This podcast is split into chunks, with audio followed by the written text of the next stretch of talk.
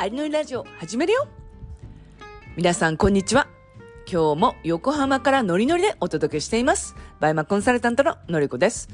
このラジオは BUYMAやビジネスで学んだこと、アメリカ生活50代の生き方について話しています。皆さん今日もお元気でしょうか？えー私はですね、えー昨日弟家族にえ千葉県の鴨川の海に連れてってもらったんですね。で、えーまあ前々から、日本にせっかく夏に来るんだから、まあ、海に行こうよとか、あとはまあ温泉に行こうよとかって誘われてたんですね。でも私の中でやっぱこう仕事で帰ってきてるっていうのがありますし、やっぱこう毎日こうルーティンで仕事をしてるので、なかなかそれを断ち切って、まあどっか行くってことが、まあできなかったんですね。でも、え3日前に弟から、パソコンばっかりやってるから腰が曲がるんだとかって言われちゃったりとか、あとはもう、究極なのは甥っ子なんですけれど、動画じゃなくて、たまには俺のリアルなサーフィン見に来てよって言われちゃったんですよ。っていうのが、え弟とえ甥っ子っていうのはもう毎週末、まあ、サーフィンをやりにその千葉の海に行ってるんですね。で、その動画をアメリカにいる時とかも結構送ってきてくれて、こう見たりとかしてて、いや、すごいね、とか言ってこ、こんなにこう、できるようになったんだ、とかっていうこういう、まあ、会話をししてるんですよ。で、まあ、リアルで見たのって言ったら、何回だろうな。本当に1回とか2回ぐらいしかなかったので、あ、もう、これ言われちゃったらもう行くしかないかなと思って、で、重い腰を上げて、それもパソコン持って、ええ海に行ったんですね。で、それがもうめちゃめちゃ気持ちよくて、なんかこう皆さんの中で、今、この暑さの中、海に行ったら、もう、なんでしょうね、焦げちゃうとかって思いません？で、私もそう思ってたんですよ。もうこれ焦げるなとか、あとは、こうパラソルの下から絶対に出られないなとかっていろいろ考えてたんですけれど、もうね、海って、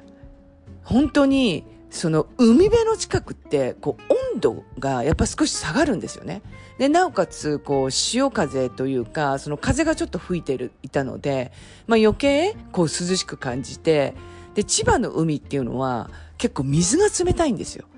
だから、この、ちょっと暑くなってきたなと思ったら、こう足をこう水につけたりすると、もうそこで本当にまあ、あの、気持ちいいっていう感じになるんですよね。で、もう一つ良かったのが、そこのところって海水浴の人がいなくて、もうサーフィンのポイントなんですよ。なので、私がこうイメージしてた湘南の、人がたくさんいるような湘南の海のイメージとか、あとは白浜の、伊豆の白浜の、もう本当に人だらけのイメージとは全く違って、本当にその、まあ、海岸というかその砂浜に、まあ、人がこうポツンポツンポツンみたいな感じで少ないんですよね。まあ、それも良かったんじゃないかなと思います。で、もうこのなんか海の景色というか、その、まあ、海外みたいな海の景色だったので、こう皆さんにもシェアしたいなと思ったので、えー動画を撮ってきましたので、えー YouTube で、えー近々、えーアップしたいと思いますので、楽しみにしていてください。えーぜひ、えー私の YouTube のチャンネルの登録もしていただければ嬉しいです。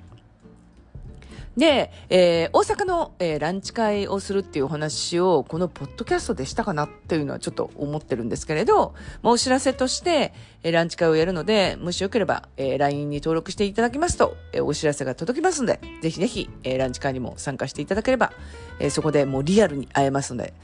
ぜひともお願いします。えーランチ会は、えー8月の19日、えー12時からやります。で、そうですね、その、えー千葉に行った帰りに、まあ千葉に行ったとか、千葉の海に行った帰りに、えーアウトレットに、まあ、寄ったんですね。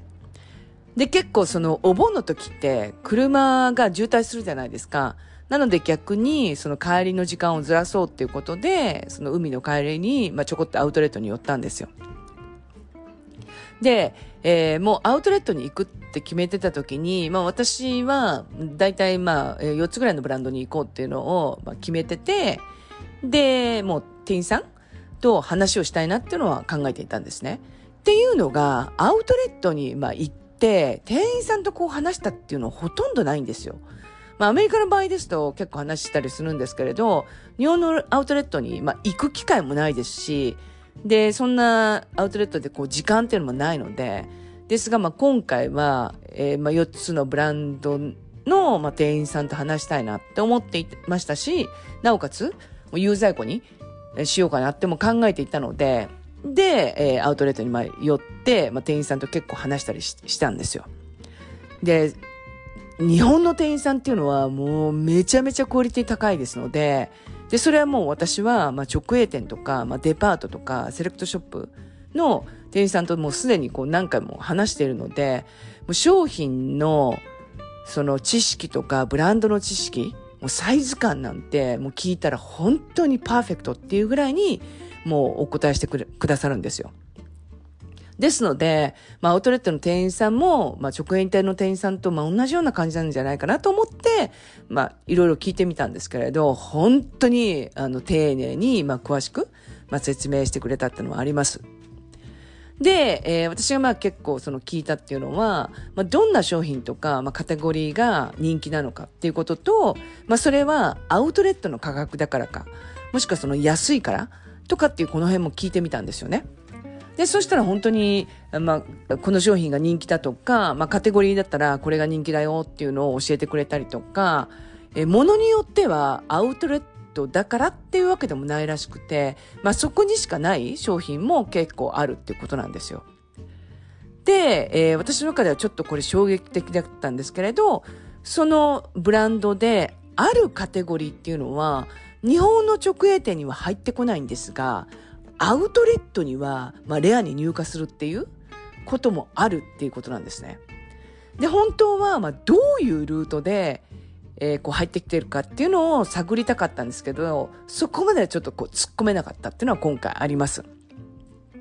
で、そもそも日本の直営店やアウトレットにも、まあ、入荷されてないものっていうのは結構あるみたいなんですけれど、まあ、そのカテゴリーとかも、まあ、教えていただいてて、で、えー、もしくはそのカテゴリーっていうのは本当に限られた店舗が限られた数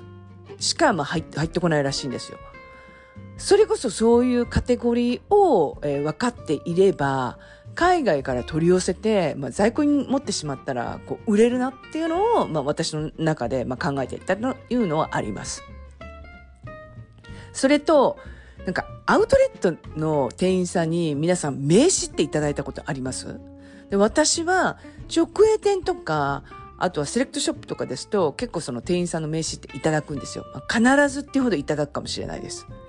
でも、アウトレットってほとんど私名刺を、まあ、くださいっていう、それを、まあ、すること自体を頭の中になかったんですけれど、アメリカだったら結構名刺いただくんですよ。なので今回は、えー、名刺を、まあ、いただくっていうことをしようと思っていて、まあ、ちょっとこう内心、名刺してくれるのかなとかって思いながらも、まあ、お名刺いただけますかっていうふうに聞きましたら、もう4ブランドとももうすぐにこう名刺をくださったんですね。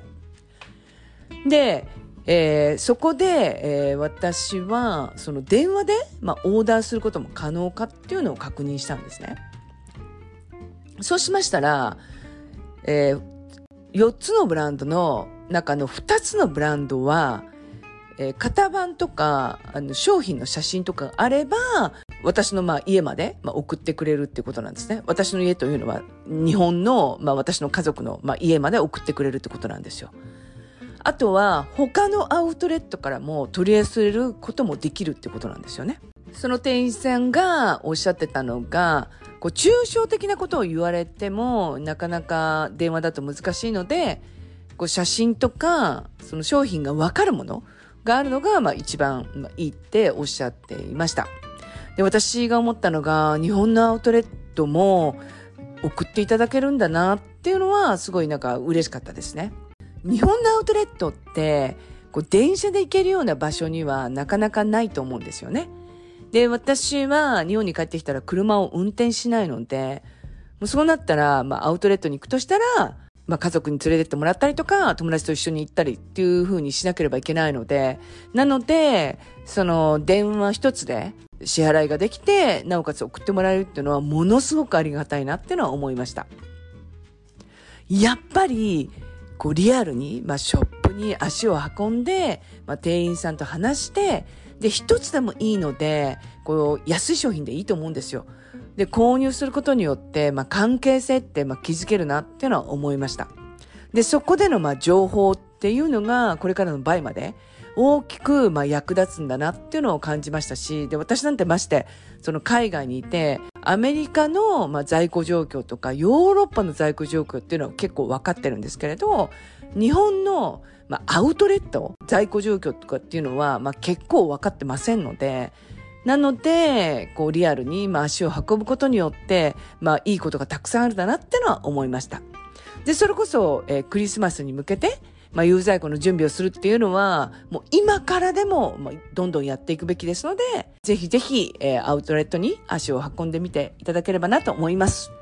ということで、えー、今日は日本のアウトレットの店員さんの情報もめちゃめちゃ有益ですよっていうお話をしました。今日も元気に一日お過ごしください。それでは。